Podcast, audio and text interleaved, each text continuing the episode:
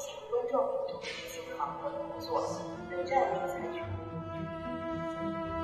市共报告符合不明原因的病毒性肺炎诊断患者五十九例，其中重症患者七例。华南海鲜市场名义上是海鲜市场。北京市新增四例新型冠状病毒感染的肺炎病例，患者为六十六岁男性，二零一九年十二月二十九号赴武汉探亲。武汉市已经加大筛查力度，传染来源尚未找到。在过去这两天的时间里头，新增病例明显增长，现在还是有出现人传人的这个现象。些聚集性感染的案例，一定要佩戴口罩。无特殊原因，市民不要离开武汉。机场、火车站离汉通道暂时关闭。为了您自己的健康，您最好居家隔离。is a public health emergency of international concern. 武汉火神山医院从今天开始正式接诊新型冠状病毒感染的肺炎确诊患者。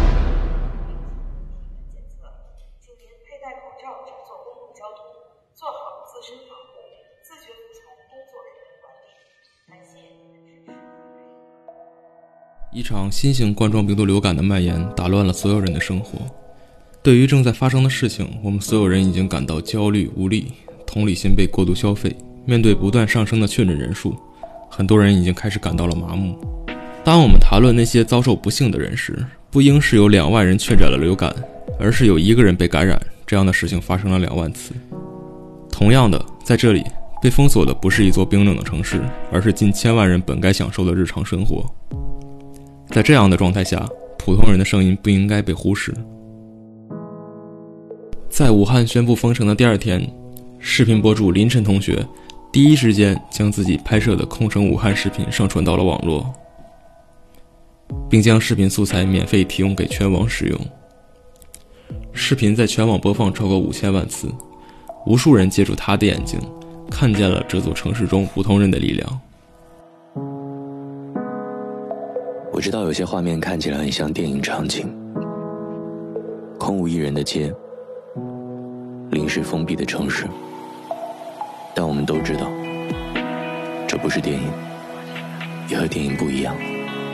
我们找到了林晨同学，请他来聊一聊被封锁的武汉市以及被关在家门里的武汉生活。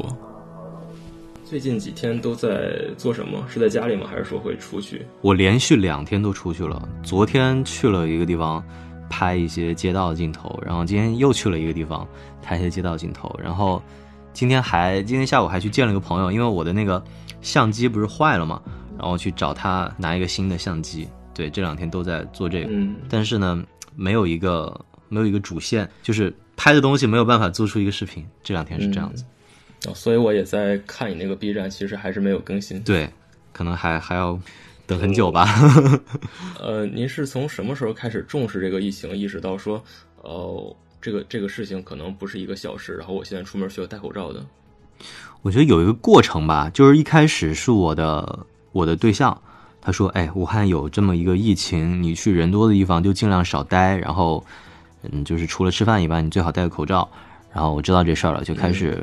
注意，比如说坐坐那个快车会戴口罩，然后就是见人说话也会戴口罩，对，是这样一个情况。但是那个时候可能大多数人都还没有这个意识，因为他是做那个健康媒体的嘛，他自己就会健康方面的消息比较灵通，对，然后其他人都没有，就会比较敏感。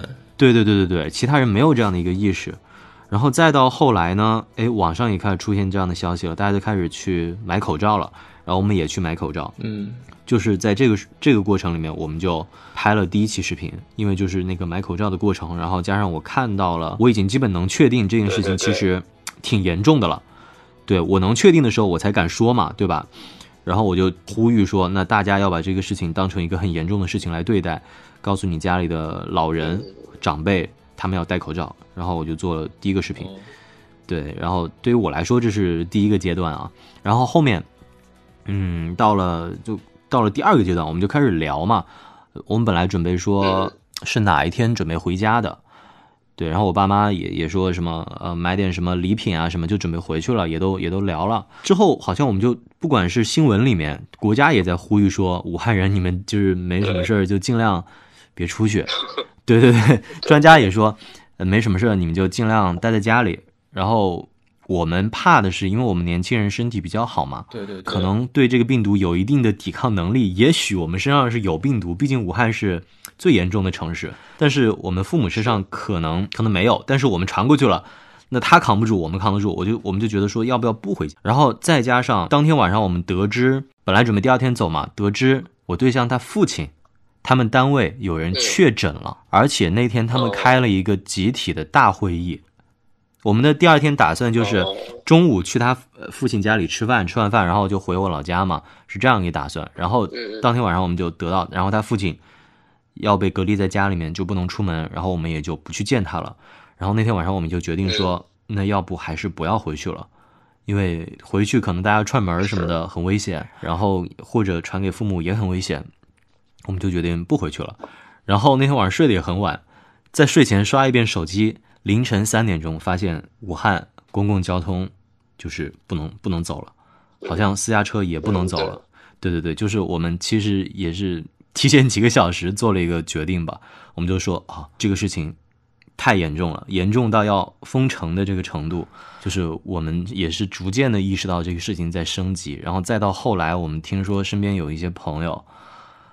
嗯，朋友的长辈或者有一些朋友他自己会有一些症状，我们就意识到这个事情真的是特别特别严重。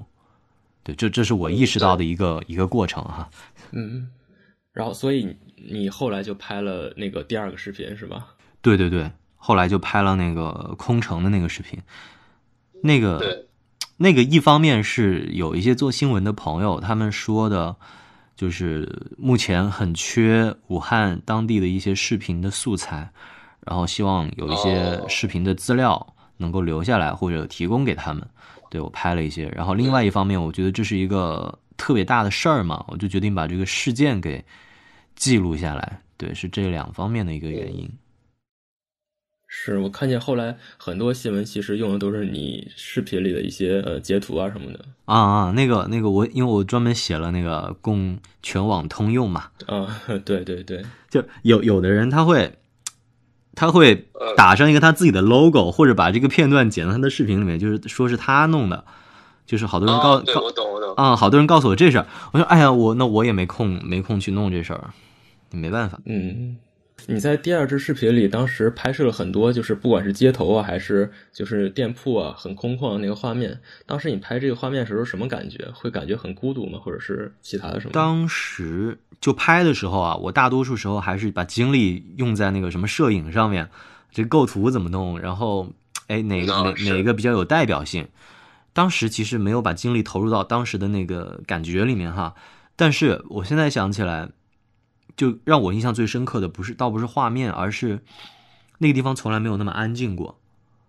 像所有的商场，就算所有声音都关了啊，只要这个商场还在还在运行的话，就算没有一个人，都会我我我记得很清楚，就是会有那种不知道是风扇的声音的底噪，还是那种什么电器的声音的那个噪音，就是很空旷的地方有有那种很大的那种噪音，就是这个是让我印象很深刻的。对，那所以在。呃，你意识到说我们出门要戴口罩，就是这个事情不是一个小事情之前，呃，其实也是包括去年十二月开始，也是有一些关于武汉的呃肺炎啊。当时当时说法可能不是肺炎，但是会有些传闻。当时你是怎么看这个新闻的？当时其实我没有特别关注，因为那个时候年底了嘛，特别特别忙。嗯，对。然后我就计划着啊，大家都很忙。对对对，就计划着说啊，这这个事情要做完，然后呃，过年的时候要更几个视频。然后回家要干什么？就是在在想这些事情，就是没有特别的关注到这个事情上面。呃，当时你在第二视频里拍也拍了一些你去超市采购的这种画面。减少出门以后，你觉得说对自己生活有很大影响的有哪几点？嗯，首先是我收到短信说，就是不要开车，没有紧急情况不要开车。如果你要开呢，就得跟就是就得事后来跟他们解释。我觉得我事后肯定得解释一番，就这个挺麻烦的。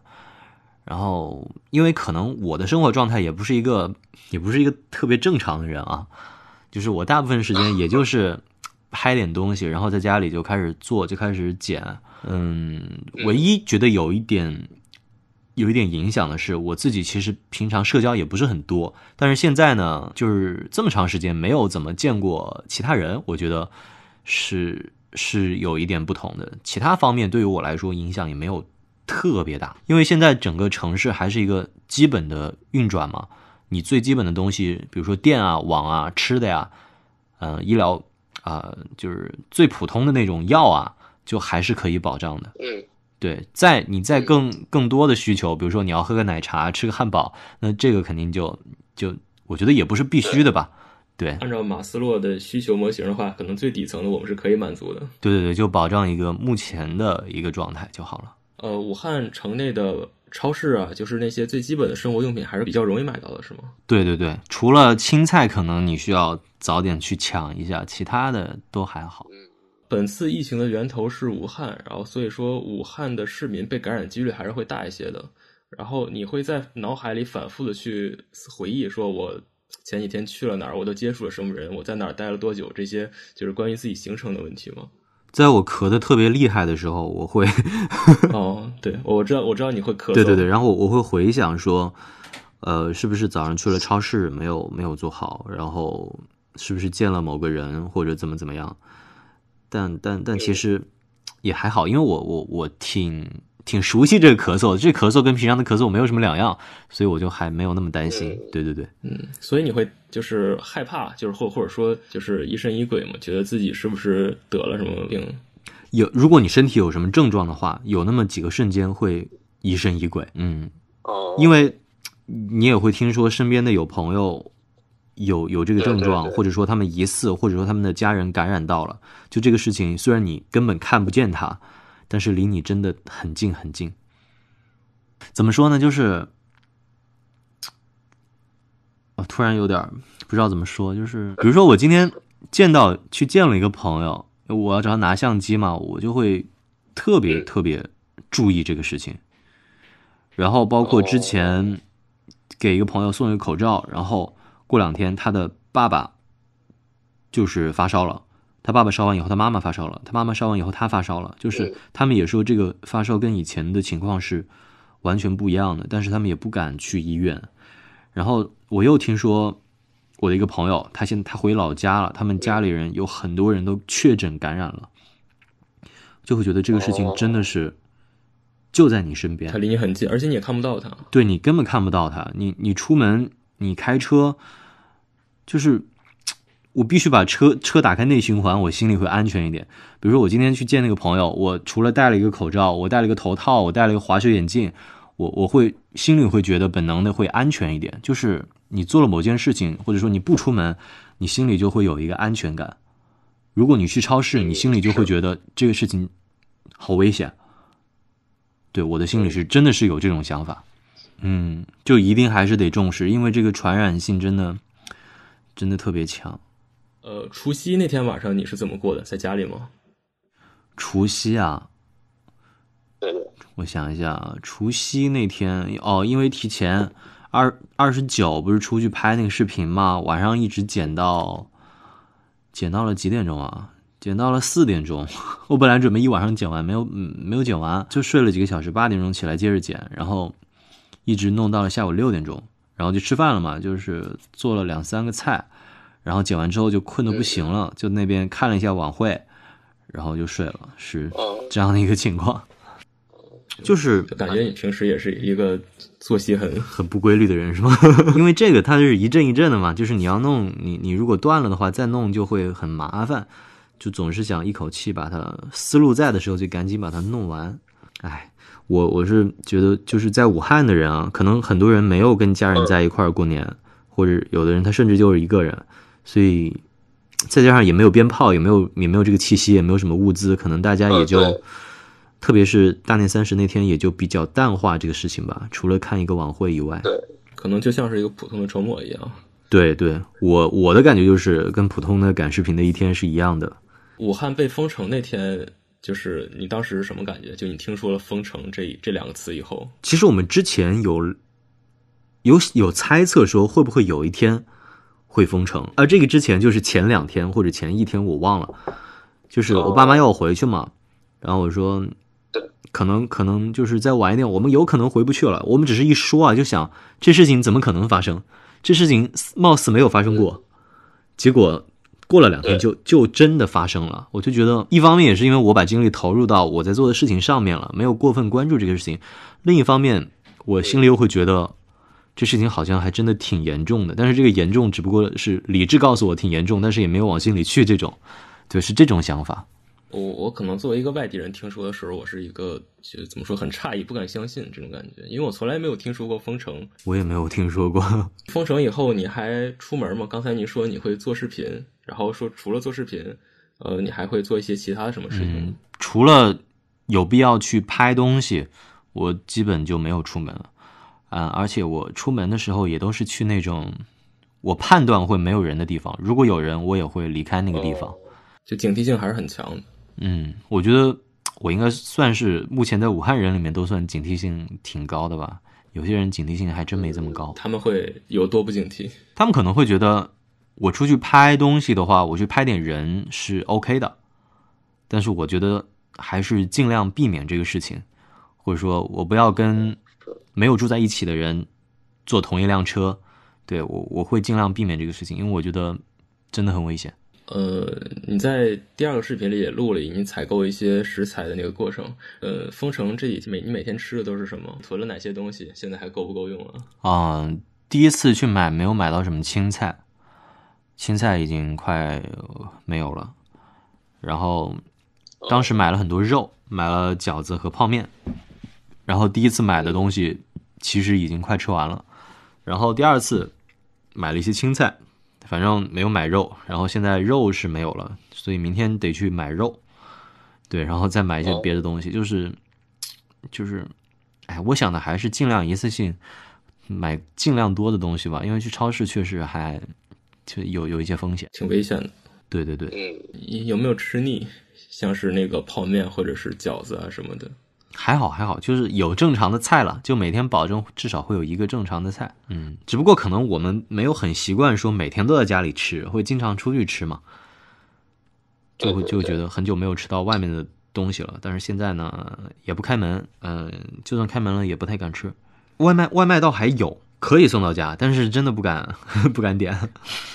对，反正能自己做还是自己做吧，比较那个自己动手。这几天你在家里的时候，你会想些什么事情吗？就是说思考啊，关于这次疫情啊，还有一些关于生活啊什么的。嗯，我更多的想的是，我还能够为这个疫情来做点什么事情。就是因为我也是个个人，我的力量也挺小的。但是现在是有一些人，就是因为这个疫情在关注我嘛，然后我就想，我能不能通过我个人的力量，因为我在这个地方。来，再来通过这个视频来传递一些什么东西，或者做点什么事情。对我主要想的是这个，还是有一种责任感。嗯，因为我本本身我觉得我没有那么值得关注哈，就没有什么值得关注的点。那既然你关注了，那我自然我我必须得给你提供点什么。对，就像是有一种无形的契约吧。从内容创作的角度来讲，你有什么想法吗？就是说，最近会去尝试录材录哪些呃材料啊、素材啊什么的？嗯，我想的还是从我个人的角度出发，然后再来拍一些这个城市普通人的故事，差不多是这样一个思路吧。然后，嗯，如果说有什么价值的话，就是还是记录记录下来，保持这个城市正在。基本运转的人，或者他们也是一个普通人，他们能在这种情况下做的事情，我觉得是有一定价值的。对，就还是从人出发，是吧？嗯，是是是。呃，因为您创作内容也是从人出发的嘛，那所以您觉得对于现在守在家里的武汉人来说，他们最需要的是什么？不管是精神上还是物质上，他们最需要的是赶紧恢复正常。这可能有点难，或者有点有点泛，但我我我觉得这个是一个。就是我我会想到，有很多人，因为每个人都不一样。有的人他他家不是武汉的，他可能住在租的房子里面，他以前从来没有做过饭，但是现在他只能一个人在家里面，他吃什么都成问题，他他得去买，他可能不会做饭。再加上有的人他没有那么有钱，他一个月不上班，两个月不上班，他的收入从哪里来？他以后的生活怎么办？你看那些外卖小哥，他可能真的这个月不工作，他下个月交不起房租了。会有这样的问题。那还有的孕妇，他们要去医院产检，他们要去医院做一些事情。有的病人，就其实除了最基本的生活以外，还有还有另外一些需求是没有办法继续的。就是在这种在这种特殊的时期，如果不赶紧结束的话，后来的后面的问题会越来越多。它是一个蝴蝶效应的事情。对，就包括我看到商圈都关门了嘛，但其实很多的商家，他们就有的商家他他他准备他摆东西都摆好了，准备做一个就是春节赶集赶集的活动。我我我肯定想象他们所有的物资都联系好了，但是做不了了。就是有很有很多很多这样的事情，就是你像我这种就通过一个网线对吧，就就可以拍东西做视频的人，对我来说影响没有那么大。因为我我本来就可以只宅宅在家里面，我就也自己也能宅，也可以不见人，我还好。但是对于没有过过这种特别自由的生活的人来说，他本身自己的生活习惯就会受到一个冲击，我觉得会有很多很多问题。所以还是尽快让他恢复。对对对，就是我今天出去嘛，我看到就是嗯，其实武汉还挺繁华的，有很多很多街很多楼，但是这个街上楼上一个人都没有。如果是按这个人流量，那这个地方肯定不是一个发达地区。就是如果持续下去，那这个地方可能未来某一天如果没有人的话，这个地方也不可能发达。就是，就还是希望不要再继续这样下去了。对，大家也都希望吧。认识的武汉的朋友，或者是您家里人，但是您家里人应该是就是在外地的，所以说应该还好。嗯，我家里人也在，也在湖北。嗯，哦。呃，那所以你认识的武汉的朋友，他们都哦都怎么样？嗯，有一个朋友，前两天我们给他送了个口罩，然后他他爸爸中招了，然后后来他妈妈也发烧了，然后他也发烧了，就是他们目前都自己隔离在家里面这个样子。哦、就视频里那个是吗？对，就给他给他口罩那个女生嘛，然后还还有另外一个朋友也是，他们是回孝感去了，然后也是妈妈妈妈也发烧了，他自己也发烧了，就。就疑似吧，然后年轻人就确实会相对能扛一些，对，然后再再一个是我，我家里就是我老家也在湖北嘛，然后我的一个朋友，他们家有十几个人确诊了，就是其实湖北周边的地方也非常非常的严重，特别是当地的医疗也不够，然后物资也不足，而且没有像武汉这么受到关注，反正。也还，特别是他们的防护的那种严重程度，那种措施也没有武汉这么严，所以说他们的风险其实也很高。嗯，是，就还没有得到相应的重视。嗯，对。嗯，像你的朋友，嗯，他父母和他都发烧了以后，还只是在家隔离吗？类似的，就是目前大概是这样的情况啊，就是，嗯，我们。我听说的，我们这边的人，如果你觉得自己疑似了，不到万不得已的情况下，都是不会去医院的。因为如果去去医院哈，一是很容易交叉感染，二是你去那边要排很长的队，还不一定最后会有床位，很有可能是没有床位。就是，我看到有太多那种求助信息，就是已经很严重了。但是依然没有床位，所以说自己能坚持的人就还是尽量的决定会在家里继续坚持。我我知道的情况是这个样子的。等这次疫情过去以后，你有什么有没有什么想做的事情？嗯，我我以前就是最早以前其实也是做媒体的嘛，然后后来呢就是转到做这个视频，就会。其实有一点水土不服，对，就会也会怀疑自己，那适不适合做这个？我要不要再继续这样做？就是其实也特迷茫。但这次呢，大家既然关注到这个事情了，我就会觉得啊，那既然像这样做一些东西，还是有人愿意关注的，那可能之后我还是还是想，嗯，在视频里面讲一些东西，或者给大家提供一些价值吧。可能想做的也是这个这个方面的东西。嗯，我觉得困难就是，大家看到这个东西，如果没有人愿意去看，那你作为创作这个内容的人，你就没有办法生生存下去。就是你必须找到一个能够结合的点，就是大家也能看，你也能提供一些东西，这个其实是最大的困难吧。与林晨结束通话之后，西瓜远程连线了虎嗅的两名湖北同事。好，然后我们继续。他们在返回湖北过年以后，城市被封锁。当身处风暴中央时，他们有着不同的感受。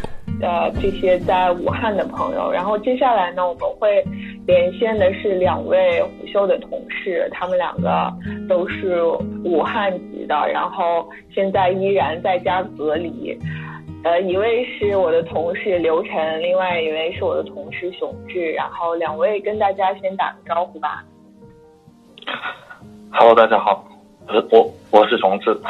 熊志现在在哪个城市啊？我现在住在武汉。啊，在武汉。然后刘晨，Hello，大家好，我是刘晨。嗯，然后我这边现在是在孝感。好，然后我想问一下，两位可以分别说一下，就是呃自己是哪天从北京回武汉的，然后当时回武汉的这个过程中自己的一些见闻和观察是怎么样的？呃，那刘晨先说。呃，我是二十号，然后早上的车，然后中午时间到了武汉，然后我当时在车上很强烈的、很强烈的一个感受是，就是其实大家戴口罩的人并不算很多，大概百分之三十都不到吧。然后包括我下了下了汉口下了汉口站之后的那个广场也是，就是你还是会发现有一大部分人还是没有戴口没有戴上口罩的，包括我回去的时候。呃，打出租车也是，就是那个时候感觉大家还是没有很强烈的这种意识吧。嗯，我是二十号五点左右去的那个北京北京站去回武汉，然后当时在车上，然后我去找我座位的时候，刚好我旁边一个人他正在感冒跟咳嗽，然后我当时就很害怕的拿出了我。先买好的口罩，然后就一直全程都戴着口罩。等到了武汉站之后，然后是我爸来接我的。然后，嗯，上车之后，我爸就说：“他说今年的春运就感觉跟比平时人还要少，虽然戴口罩的人不多，但是人流量明显减少了。”嗯，那我注意到两两位都是二十号回去的，然后当时你们其实自己已经有意识到这件事。其实我是。我是从十九十九号我就回家了，我家乌鲁木齐，然后二十号的时候我还外出，然后参加了我们家人的一个那个聚会，呃，当时我记得啊，可也可能是因为我已经进入放假状态的时候，对那个新闻已经没有很敏感了，我感觉当时好像所有的人并没有意识到这个疫情已经扩大，就是有多严重。所以当时在外面玩的人很多，然后戴口罩的人几乎是没有，就在乌鲁木齐当当天几乎是没有。所以你们是在回家之前就已经呃注意到，或者说已经心里面呃大致知道这件事情的严重性了吗？其实我是没有意识到的，因为啊，因为到现在的那个医疗水平，我觉得这个病没有想到是目前是没有特效药去可以治的。然后我当时买口罩的原因，就是因为，因为这个疫情发生在武汉，然后我我的一些朋友还有一些亲人，他都跟我说，就是在北京买好口罩一直戴着。就是我当时也没有意识到，就是听着周围的人说了才戴的。我当天回去的时候，因为我下午刚好见了一个朋友嘛，然后我在见他的过程中，其实是没有戴口罩的。但是我当天从北京回武汉的。包括在汉口站那段时间是一直都有戴口罩的，然后见到我那个朋友之后，我才把口罩就是在那个我跟他在一个商场见面，然后在商场的全程我都没有戴口罩。对对对，当时可能还是也没有说就是把这件事情想的有那么的严重吧，就起码在二十一号当天是这样。那所以两位可以分别说一下。就是你意识到这个疫情已经非同小可、非常严重的时候，那个点是大概在什么时候？呃，我意识到这个疫情比较严重的转折点可能是在二十一号，因为那天那天是我去外婆家，然后去吃年夜饭，当时就是网上已经传出了武汉可能要封城的一个消息，然后我觉得如果是封城的话，这个事情就变得比较严重了，然后我当时就。打回北京的票从初六改到了初四，然后想早点回去，万一到时候真的封了，我就走不了了。然后，嗯，到了和外婆那边吃完年夜饭之后，接到接到了奶奶那边的电话，说明天的年夜饭就是在外面吃取消了，直接改到家里吃。然后那一天我才会觉得事情慢慢变得严重了。嗯，流程呢？我是就是某一天在朋友圈看到一个就曾经做医生的一个朋友，就是说。本次的那个就新冠新型冠状病毒可能会通过那个眼睛的那个黏膜传染的时候，我才会说想到这个事情真的是就比较严重了。他不是说你我戴一个口罩就可以去阻隔这个病毒的，是这样。对我就那个时候才开始就是说比较关注自己的这一块的一个情况。嗯，因为我我感觉我注意到就是随着疫情发展，嗯，我们好像接触到的这种。各种各样的信息是特别特别多的，尤其是在呃刚放假前几天的时候，我觉得可能你们在武汉的话，可能会接收到的这种繁杂的信息更加的多。你们自己在这个方面有没有一些体会？就是比如说可能呃封城前后的那几天，就是有一些真假难辨的消息特别特别多。嗯，刘晨先说，啊都行，熊老师，熊老师先说吧。你说吧，你知道我还没想好。就是会吧，那个时候也其实其实一直到现在，其实也会有一个就是很多，尤其是前期的时候，就是在大家都还没有一个对这个事情有一个认知，包括就是呃上面也好或者国家也好，对这个事情就是特别多报道出来的时候，其实还算是一个算是谣言满天飞的一个阶段吧。那个时候就是各种这种。病毒的各种谣言啊，或者真真假假也好，那种信息还是挺多的。呃，就是当时网上出现很多负面的新闻的时候，不管它是真实的，或者还是一些网友去这个进行编的一些、改的一些 PS 的一些，但是我当时都是把他们当真的去想，就是我可能会觉得，就如果这个事儿我们先做好了一个最坏的打算，可能之后会会好一些，不然。就等到最后的新闻去给他辟谣之后，我才会去说啊，之前那个就没我们想的那么严重，对，嗯，但之前他有谣言出来时候都还是信的，嗯，那你们呃就是从现在这个时间点再往回看的话，有没有就是能不能描述一下自己心态有没有根据呃这个疫情发展以及这些信息的传入发生一些怎么样的变化呢？最开始的时候其实就是反而。没觉得有多大的影响，就只是觉得每天可能就待在家吧，哪也不出去，就可能还好。因为呃，当时一直待在家里，其实接收到的新闻也是跟不在外地的人一样，都是通过网络上去接收，然后没有还没有觉得那么那么那么严重，就觉得还可以。等等在家待了三四天之后，就真的会有一种消极的情绪出来，然后再到现在这种情况下，就是变得习惯了，然后觉得就。再耐心等等就行了，嗯，因为这件事情总会过去的。我可能比熊老师的心大一些，我就是 我在，对对对，我是真的心大。就我在前期的时候，那个时候就是回来之后有一次就是去药房的时候都还没有戴口罩。我就是前期在我回了孝感之后的前几天出去的次数还算是比较多的，然后到后来就是。包括我自己意识到这个事情的严重性的时候，开始我我就会叮嘱我的家人，然后叮嘱他们就出门戴口罩，然后出门做好自己的防护措施。然后到现在就是依然觉得这个事情即使要发生，也发生不到自己身上的这种心态。对对对对，但这样是不对的。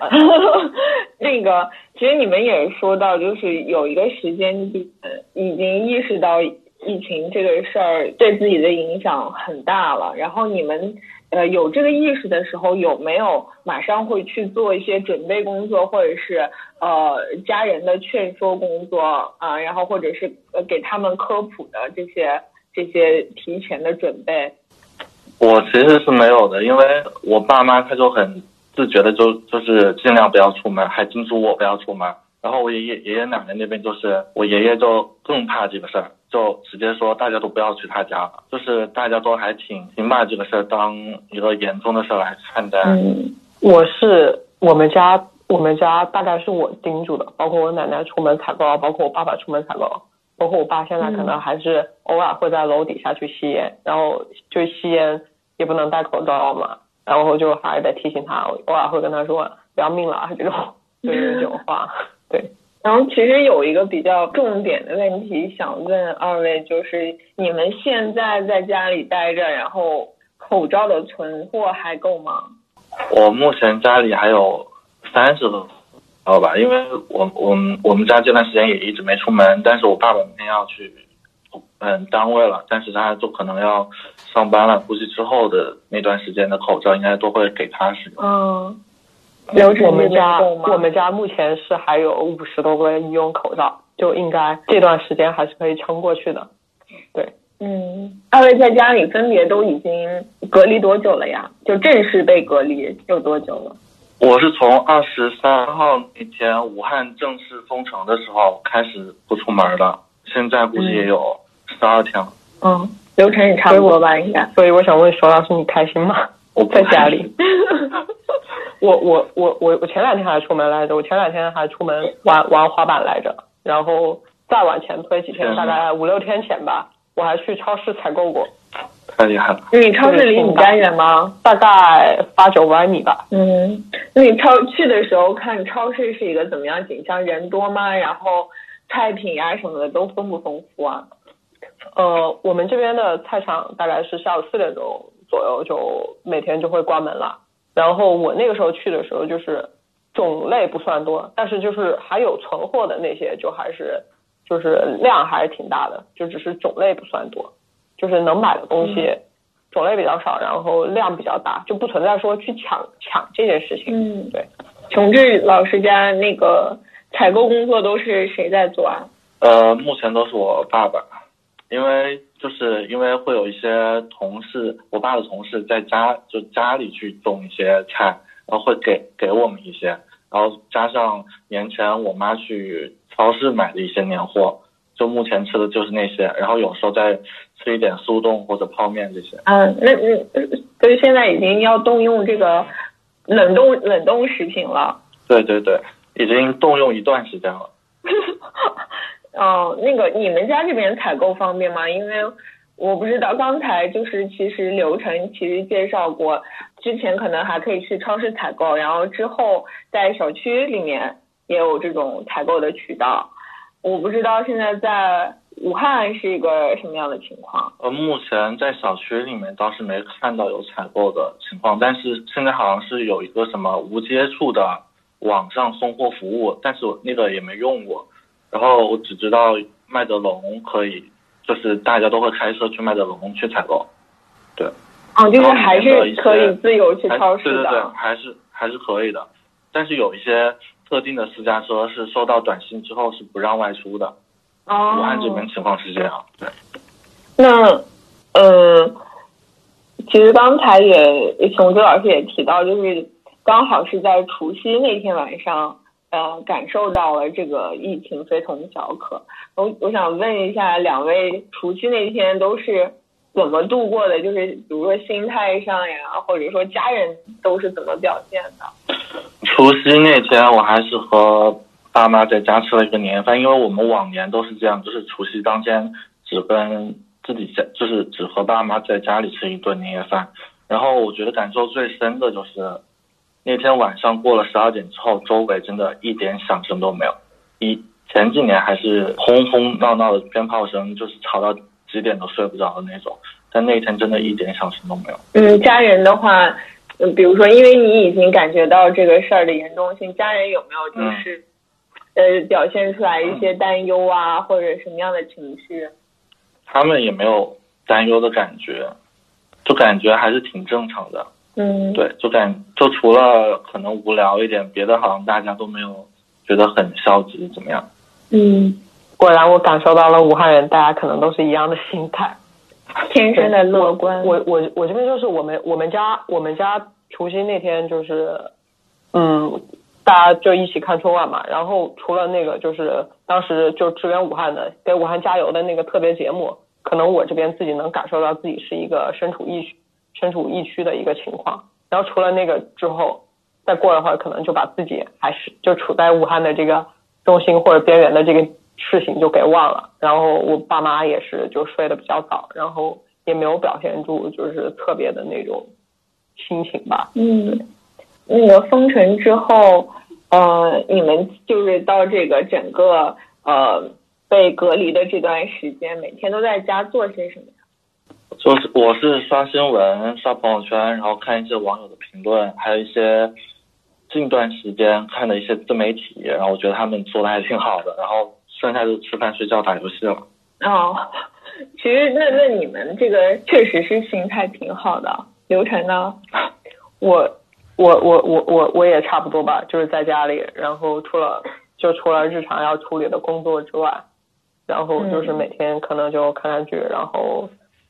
包括也看一下新闻，刷一下朋友圈，刷一下微博之类的。反正偶尔会看一看，就是关于这个疫情的一个最新进展吧。嗯，这些进展的数字会给你们带来一些，嗯，就是有有几天增长特别快的时候，会让你们有心里有一些浮动吗？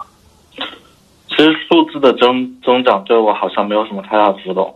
就如果我我我是看到呃，比如说视频里面有真的有那种人去世了或怎么样的，我觉得会触动大一点。嗯嗯，数字可能觉得没有太大的那个那个震撼的感觉。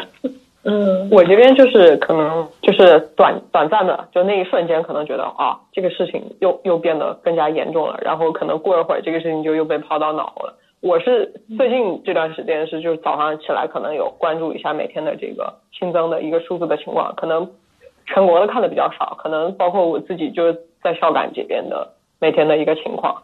然后，因为我我我这里的情况是，就目前我们这个小地方大概有这个市就是有一百多例了，然后到目前还没有就是治愈的一个病例出现，所以就每天还是会关注一下就是这个情况。就是说这个事情以及你们这次回家所见所闻，呃，你们有有没有想过，就是在以什么样的方式记录它？我觉得可能是因为大家都二十多岁嘛，可能是这件事情是我们经历的应该是最严重的呃一次，我觉得生命中的一次变动吧。啊，我也看到，呃，网络上包括我们虎嗅作者兰溪，还有一些呃年轻的，像我们采的这个凌晨，还有一些呃视频博主，他们都在用自己的方式，无论是日记呀，还是 vlog 呀，他们都在记录。你们有没有自己的方式去记录，或者有没有深刻的体验到自己在思考一些问题上的一些变化？这个问题好有深度啊！我要想一想。流程有吗？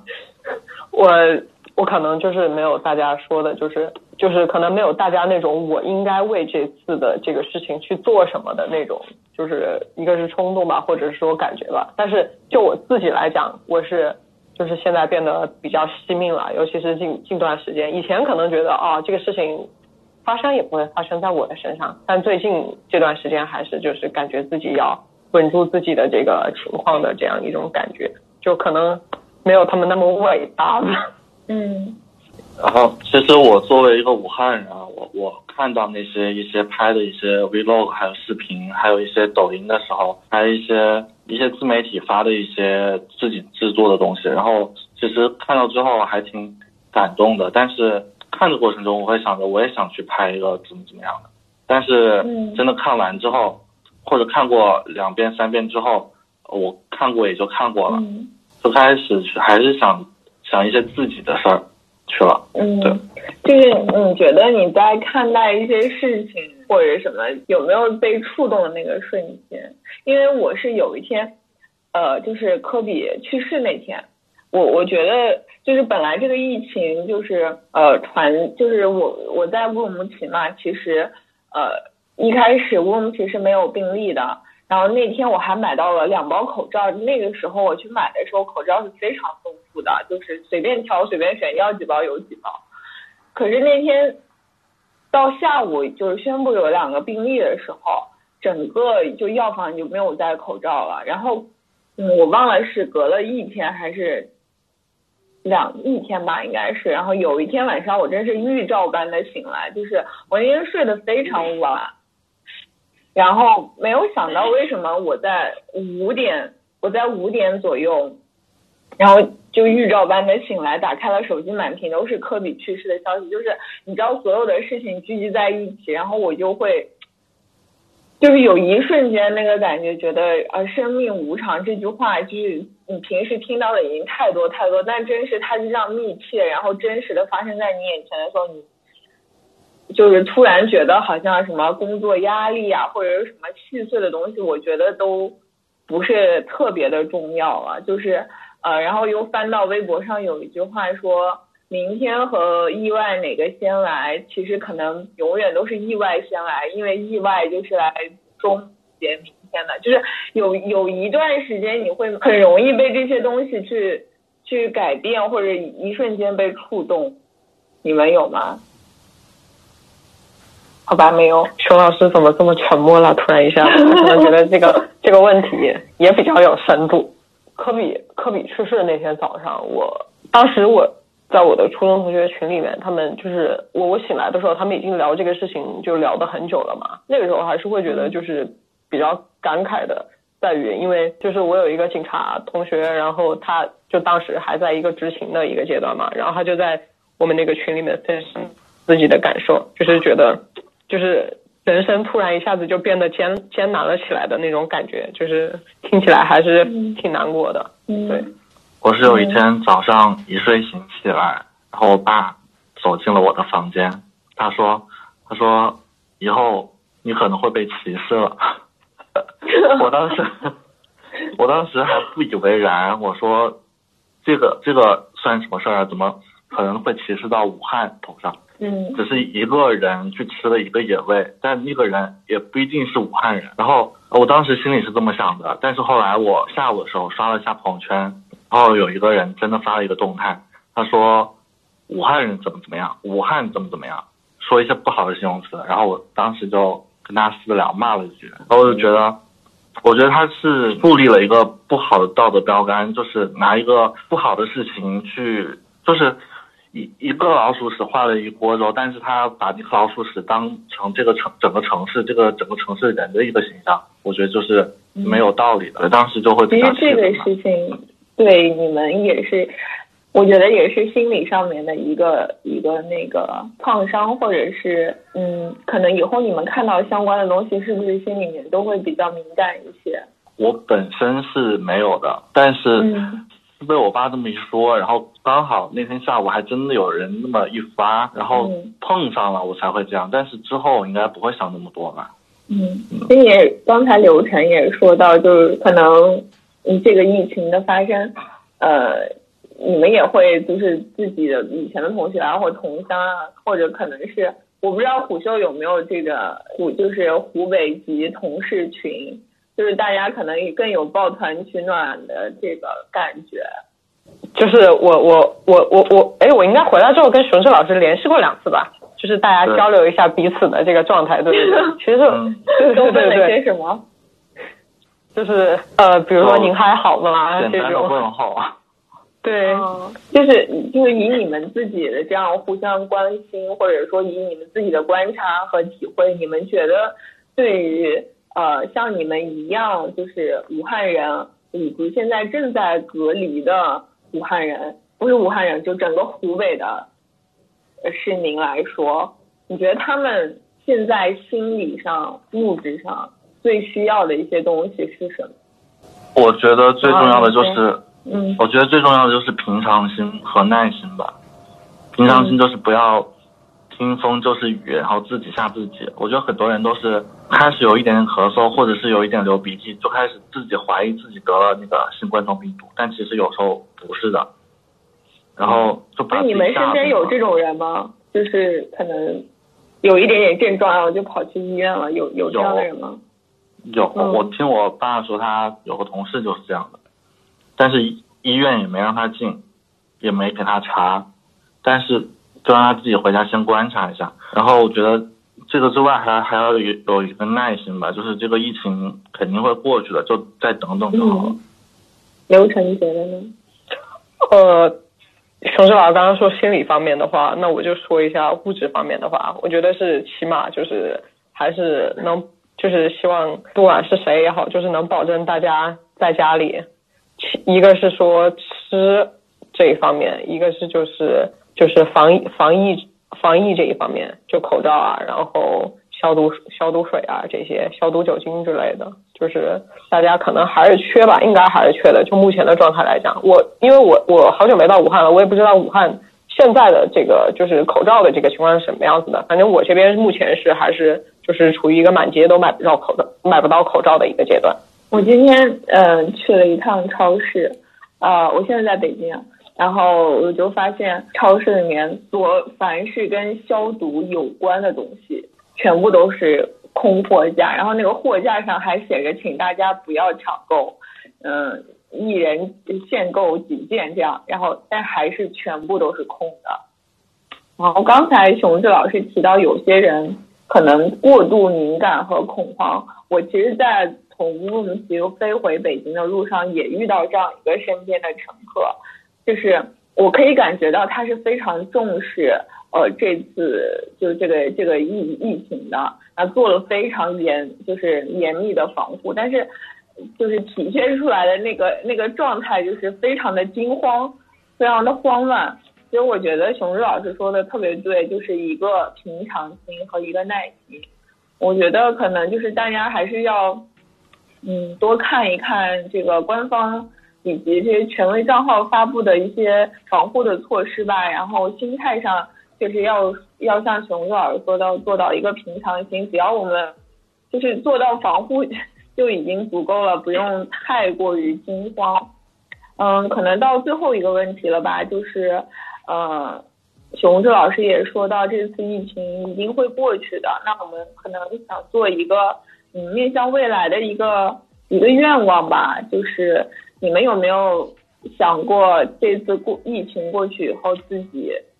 有没有特别想做的哪几件事情，或者满想见的人、想吃的东西什么的？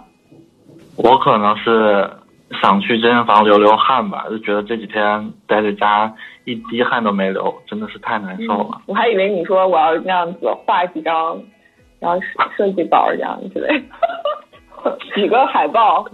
那应该没有那么，没有那么热爱工作是吗？不是不能这么说，不能这么说，挺热爱工作。生意好强。我我说出来，我有一个不太成熟的愿望，我想吃热干面。不知道熊志老师，你最近吃到过没？没吃过。啊，你们回去也都没吃啊？但是北京也有热干面，是武汉人开的，有一家是武汉人开的。我们待会儿私下来聊这个问题。等等到春暖花开的时候，你你们两个一起。接着去北京的武汉餐馆吃热干面，对，然后比较想就觉得，反正就现在觉得跟大家见一面啊，跟朋友们聚聚餐啊什么的，出去玩啊，出去玩一会儿啥的都比较奢侈吧。可能如果好了之后，还是对跟大家多见见面吧，一起吃个饭、喝喝酒啥的就挺好了。觉得以前的生活其实已已经挺快乐的，只是自己没有。特别珍惜，或者说特别去感受那种快乐，嗯，对对对。跟那个流程好像有一个医护在在在那个一线的朋友，然后是不是有什么话要？对，就是希望大家，因为我有个，因为我有个朋友就是在那个武汉市中心医院吧，但中心医院在哪块我目前还不太清楚，就中心院，然后他他们那边现在就防护物资的话，可能稍微还有一点点缺。然后，因为他们不像就协和那种，就是名名气比较大嘛，包括在全国范围内，然后大家也会重点关注到这些医院，就是像中心院，包括各个地级市的这种吧，医院的这些，就是如果大家就是可以听到的话，就也可以试着去联系一下这些，给他们提供一些物资啊什么的。我那个朋友就是挺惨的，就在于就是说他当时发朋友圈就是说他们的那个防护衣，你知道吧？就。自己就说自己的防护衣可能还不如一件寿衣。天哪，好吧，呃，如果我们有观众有这个意愿、有这个条件或者是渠道的话，呃，欢迎给刘晨提供的这条线索，武汉市中心医院，呃，提供一些呃力所能及的帮助。啊，也希望刘晨和熊志早日复工，回到虎嗅大家庭里一起工作和健身，然后去吃热干面。谢谢的，感谢大家听我们废话了这么久，再见。你们的话很珍贵，好吗？给大家带来一线的一些体会和消息。嗯，那就大家一起加油，在家都要好好的。谢谢大家收听这一期的节目，再见，拜拜。啊，是不是都可以挂了？所以，我问一下六九，残酷无情的吗？不是，不是，我 以为这样子，然后就聊完了，再见这样。我以为你会直接退出这样。